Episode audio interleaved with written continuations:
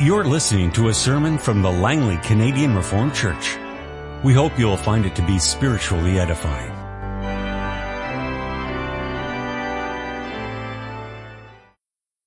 Let's now open our Bibles to the scripture reading for this morning. I'm going to read from Deuteronomy chapter 18 verses 14 to 22.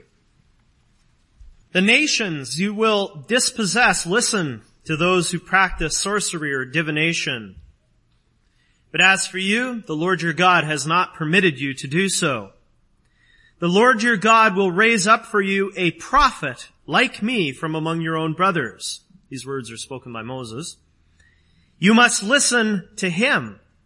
For this is what you asked of the Lord your God at Horeb on the day of the assembly, when you said, let us not hear the voice of the Lord our God, nor see this great fire any more, or we will die. The Lord said to me, what they say is good. I will raise up for them a prophet like you from among their brothers. I will put my words in his mouth, and he will tell them everything I command him. If anyone does not listen to my words that the prophet speaks in my name, I myself will call him to account. But a prophet who presumes to speak in my name anything I have not commanded him to say, or a prophet who speaks in the name of other gods, must be put to death. You may say to yourselves, how can we know when a message has not been spoken by the Lord? If what a prophet proclaims in the name of the Lord does not take place or come true, that is a message the Lord has not spoken. That prophet has spoken presumptuously. Do not be afraid of him. Let's now open scripture to Mark 1 verses 35 to 39. This is part of our continuing series on the book of Mark. Very early in the morning, while it was still dark, Jesus got up, left the house, and went off to a solitary place where he prayed. Simon and his companions went to look for him. When they found him, they exclaimed, Everyone is looking for you. Jesus replied, Let us go somewhere else, to the nearby villages, so I can preach there also. That is why I have come. So he traveled throughout Galilee, preaching in their synagogues and driving out demons. Beloved congregation of Christ our Lord, on June 27th, 1880, a baby girl was born to a well-to-do couple in Tuscumbia, Alabama. She was born in good health and began her childhood normally enough. However, when she was 19 months old, she came down with some kind of illness, usually thought to be either meningitis or scarlet fever. Nobody knows for sure. Whatever it was, the illness left her deaf and blind. Well, that in itself is nothing unusual. Because through the history of the world, there have been many, many people who have been both deaf and blind. Wouldn't be the first time. However, Helen Keller was different. We know her name today because she learned to overcome her disability. She learned how to communicate. Had she never learned how to communicate, she would likely have remained an obscure name in rural Alabama history.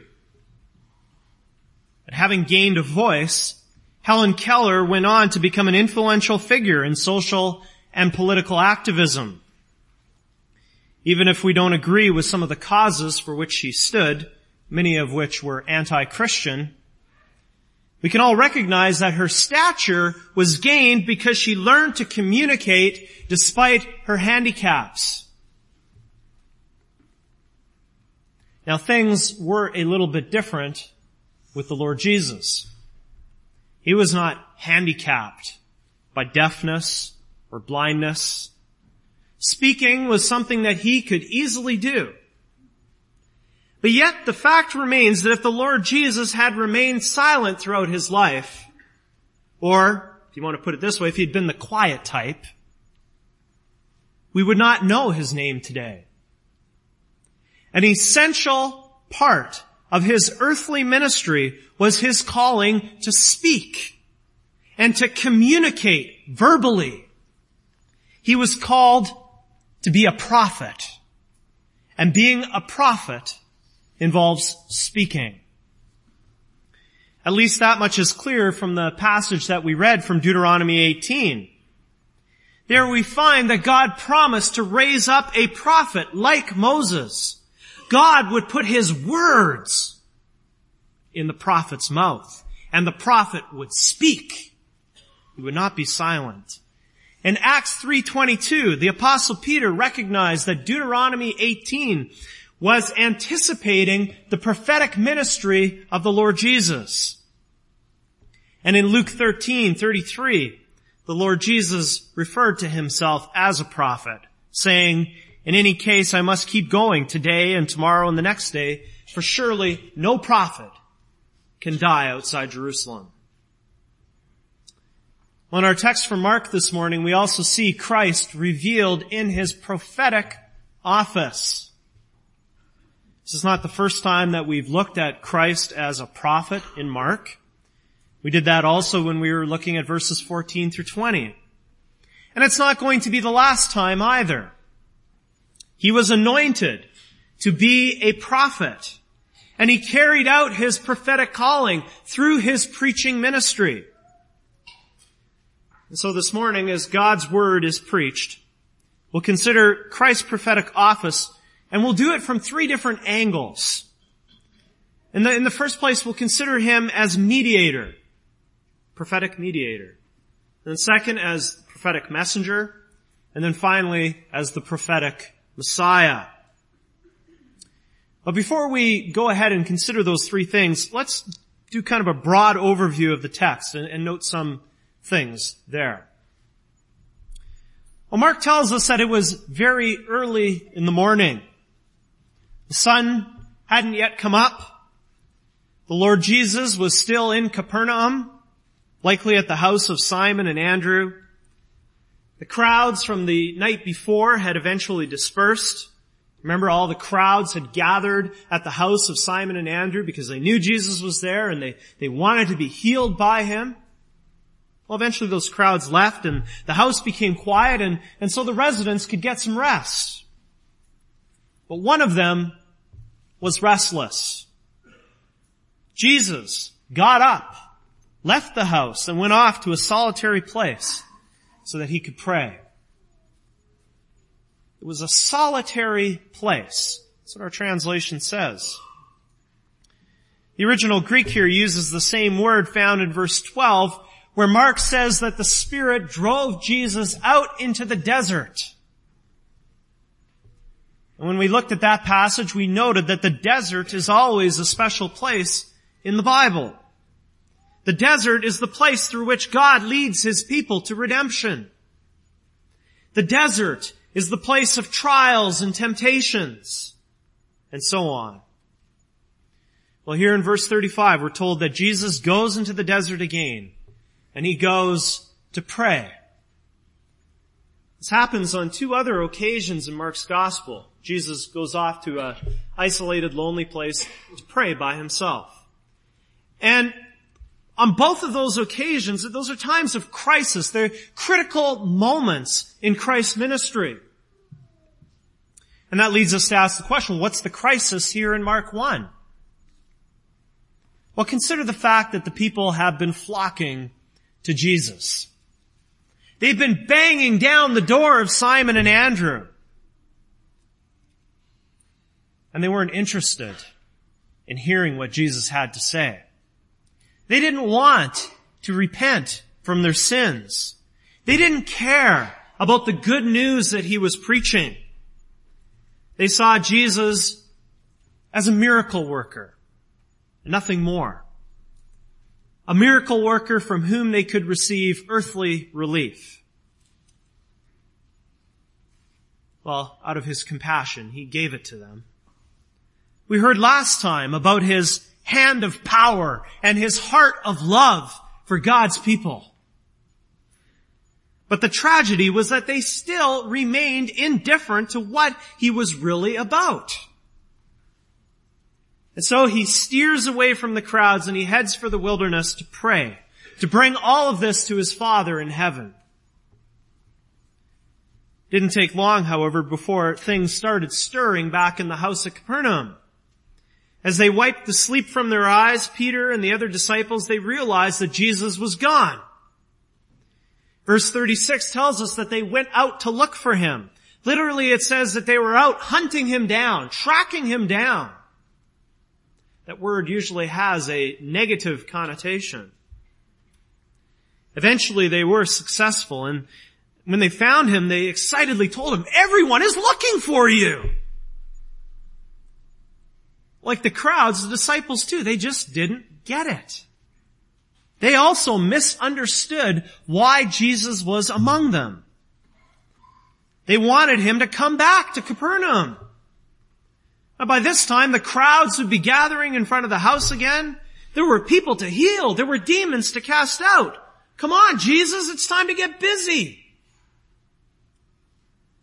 They wanted him, but only as a sort of emergency room for Capernaum. They weren't interested in what he had to say, but only in what he could do for them. Like people so often do.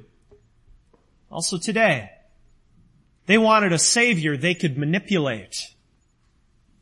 They would follow him, but only because of what he could do for them. Just in passing, that's something to think about for ourselves too, isn't it?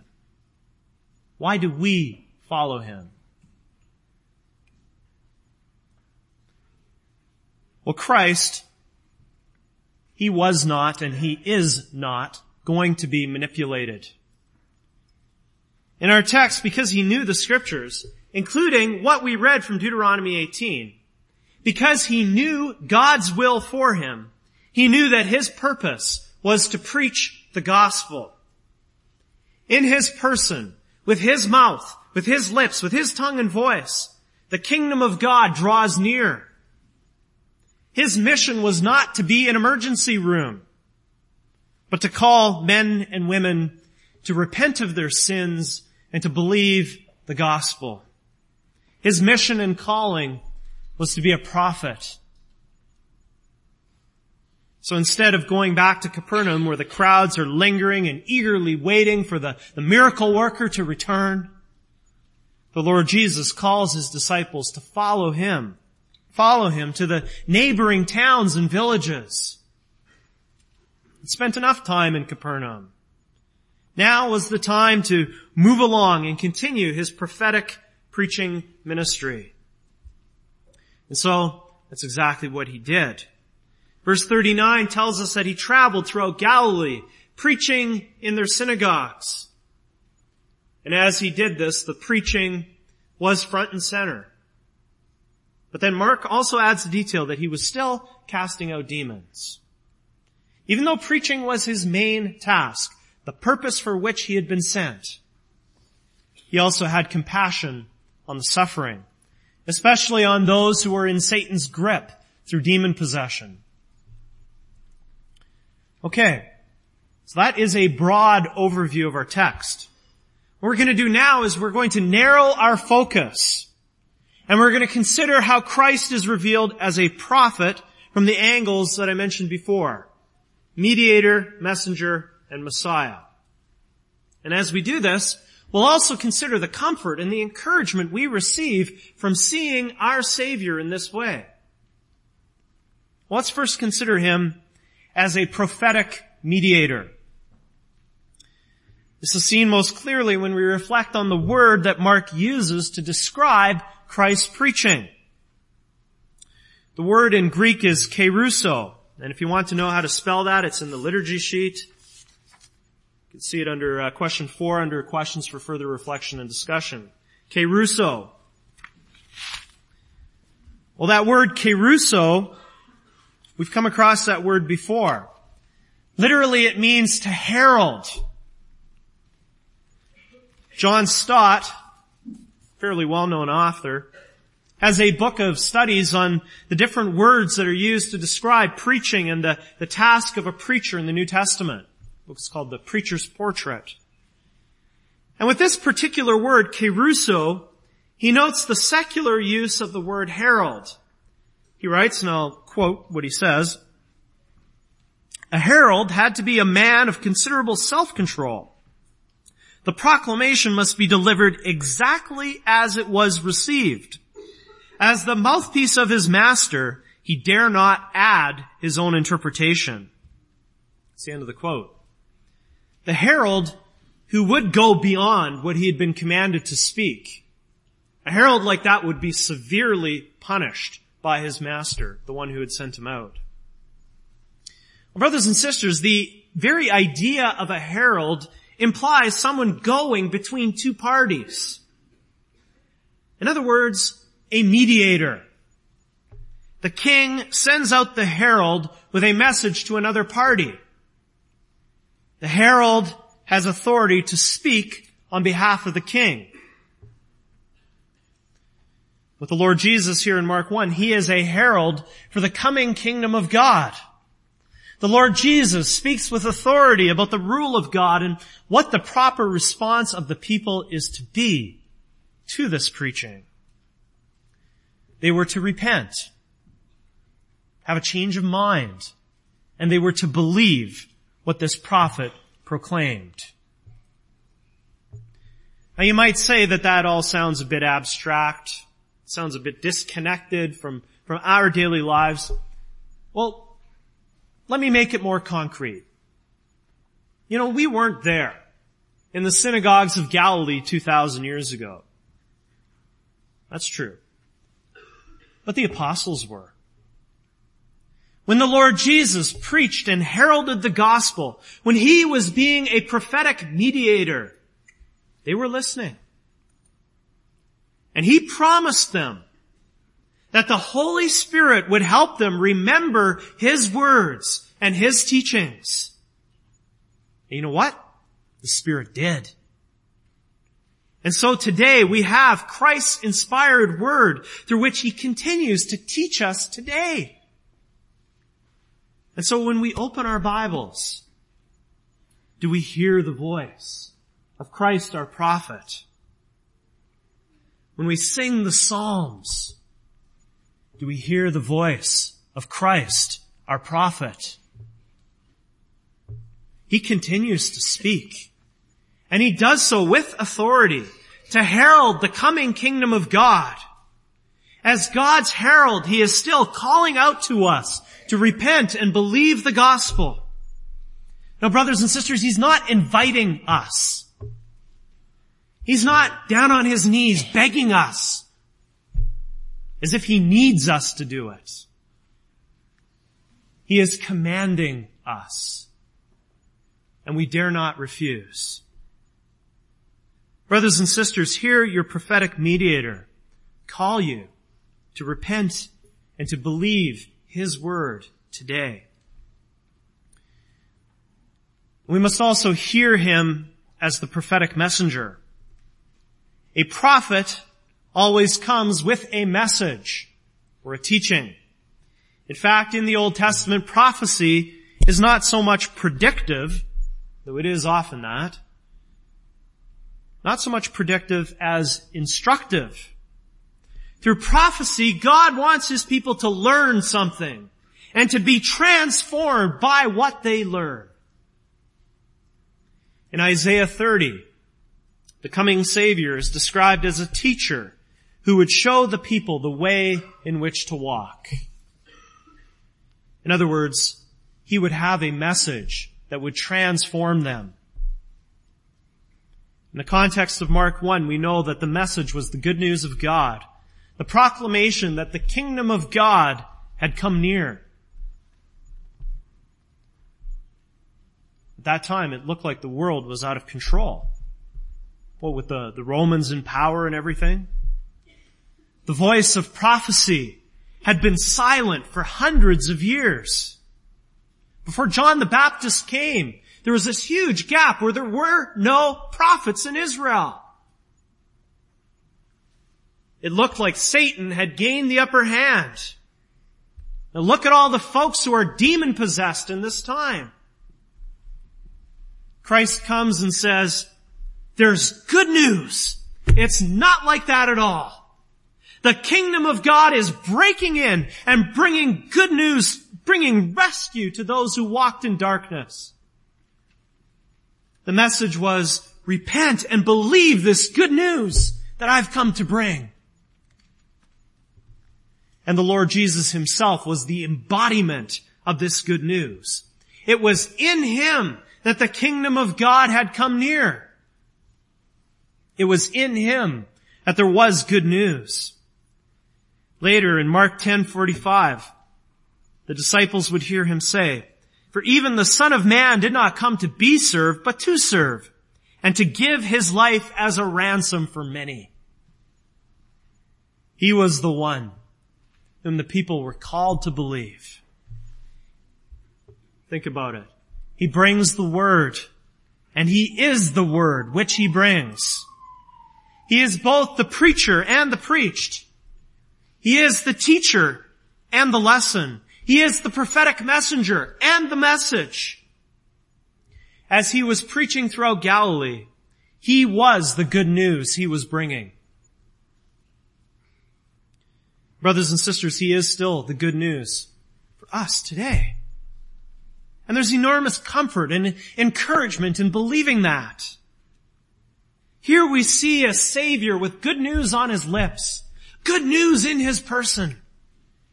He speaks and He acts and He teaches us the true depth of what it means to receive something that you don't deserve. He shows us the meaning of grace. And not only that, He shows us the height and the width and the depth of God's love for us. And so as you look at our text and you see Him preaching, you need to keep the big picture of the gospel in the front of your mind. Because it's that message which He is bringing. It's that message which continues to bring comfort for believers today no matter what circumstances they may find themselves in. Fix your eyes on Jesus, the prophetic messenger and the message. And finally, he's also revealed as the prophetic Messiah. Messiah was promised in the Old Testament in numerous places. And in some of them, he is said to be a prophet. Especially in the book of Isaiah, we see him revealed as being both human and divine, both Lord and servant. Taking everything together, we read the Old Testament and we see promises for an anointed one who will be a prophet and who will somehow be both God and man. He will be God's faithful servant who will suffer and die for the sins of his people. In our text we see these elements as well. Consider the fact that the Lord Jesus was human. He had been healing the crowds in Capernaum. The crowds misunderstood his mission. This was not only a problem for them, for the crowds, it was also a temptation for him. The people would have followed him anywhere. They would have done anything he said. The temptation was there to abandon the path of humiliation and suffering and instead pursue glory on this earth. The Lord Jesus did not yield to this temptation. Instead, he went to the Father in prayer. And by doing so, he was strengthened to continue on the messianic trajectory of suffering and ultimately death. Note too that when he preaches, he preaches in the synagogues in Galilee. He doesn't preach in the town squares, but he preaches in the places where God's covenant people are assembled for worship. This too was prophesied about the Messiah in the Old Testament. We find it, for instance, in Psalm 40. In verse 9 of that psalm it says, I proclaim righteousness in the great assembly. And in verse 10, I do not conceal your love and your truth from the great assembly. We're going to sing those words in a few moments. Christ was perfectly obedient in his speaking, following exactly the plan that God had laid out for him in his word. And this becomes even more meaningful when we consider the architecture. Now that may sound strange, but the architecture of synagogues in the New Testament era. Let me explain. Now synagogues developed because the Jews could not always make their way to Jerusalem. Because of the temple, Jerusalem was really the center of Old Testament worship, including the, the time of our text. But as the Jewish people spread further and further afield, it became less and less practical to worship at the temple in Jerusalem. And as a result, synagogues developed. Not to replace the temple worship, but to supplement it. And this was reflected, here comes the architecture bit, this was reflected in the fact that the synagogues were always built to face Jerusalem. And so when you went out the doors of the synagogue, you would be facing in the direction of Jerusalem. And inside the synagogue, there was a pulpit, much like we have in this church. It was called a bema. And the bema, or the pulpit too, was facing Jerusalem. And so whenever the Lord Jesus was inside a synagogue and preaching, he would have his face directed towards Jerusalem. When he left the synagogue, he would be facing Jerusalem. Why is that important? Because in this way, he would constantly be reminded that he had a date with death in the city of God. The cross lay ahead. He knew that. He recognized that fact. And in obedience, he continued on the path that had been laid out for him by his father. Now these are not just interesting things. These are, are not dry and dusty facts. Brothers and sisters, far from it. The gospel is here in Christ as the prophetic Messiah. The one important thing that we need to keep coming back to time and again is our union with this Christ by true faith. When he was aware of his messianic calling, and when he was obedient to that, when he never yielded to temptation, he was perfectly obedient. And he was obedient for you. And he was obedient for me through our union with Him, through the fact that His Spirit lives in us and ties us to Him, His obedience is ours. That's good news, isn't it? Because you think of all the times that we've failed. Think of all the times that we've been tempted in one way or another and we've given in to temptation. Think of all the times that we've not spoken the truth when we should have. Think of all the times that we've said or thought, maybe not in these exact words, but something like it. Forget about the cross. Forget about denying myself. I want the glory and I want it now.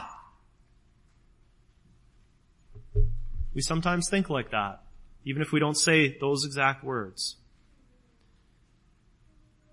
We've been so disobedient, even on our best days. But the good news is that through faith, we are united to this Christ. And because of that, because of Christ, we are right in God's eyes. We are righteous. All of Christ's obedience has been given to us, including His obedience as the prophetic Messiah. And we have a right standing with God as a result. There is no condemnation for those who are in Christ Jesus. The good news goes further because this Savior removes not only the curse of sin, He also removes its slavery.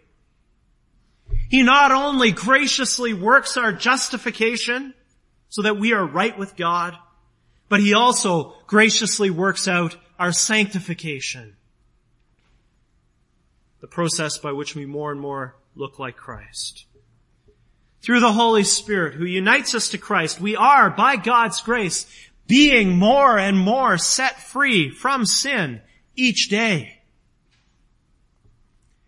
As we look to Christ our Savior, as we fix our eyes on Him, we are being transformed and changed into His image. More and more we see victories over our temptations. We speak the truth in love as we ought. We embrace the cross and we deny ourselves. Well, today we have the great blessing of witnessing another public profession of faith. Two weeks in a row. What a great blessing, isn't it? The Lord has worked in the heart and life of Sister Alicia Auger. She has been united to Christ through the working of the Holy Spirit. And she wants that fact to be publicly known. Praise God for that. As prophets who share in Christ's anointing, we want to confess His name. This is the natural outcome of our union with Christ. We rejoice at this moment, this day. Even more so because of the, the providential circumstances by which, by which Alicia has been brought into our midst. Many of you maybe don't know her. She didn't grow up in, a, in our churches. But God has led her here. And for that too, we thank and praise Him alone. And we're also led to recognize that we, here in the Langley Canadian Reformed Church, we have so much to be thankful for. And so as we see and hear Alicia profess her faith, let it be a time of reflection for all of us. For those who have not yet taken this step, reflect on why that is. Why you haven't done it. And how does that relate to your union with Christ? And for those of us who have taken this step, whether recently or in the more distant past, let's reflect on what it means for us today. Christ is our prophet. We are united to Him. What does that mean for how you're going to confess His name? How you're going to think and act and speak today and tomorrow and the next day? For all of us, brothers and sisters, let us continue to fix our eyes on the Savior. He is our chief prophet and teacher. He is our mediator, our messenger, our Messiah. Let him be praised by us now and forever. Amen. This has been a sermon from the Langley Canadian Reformed Church. For more information, please visit us on the web at www.langleycanrc.org.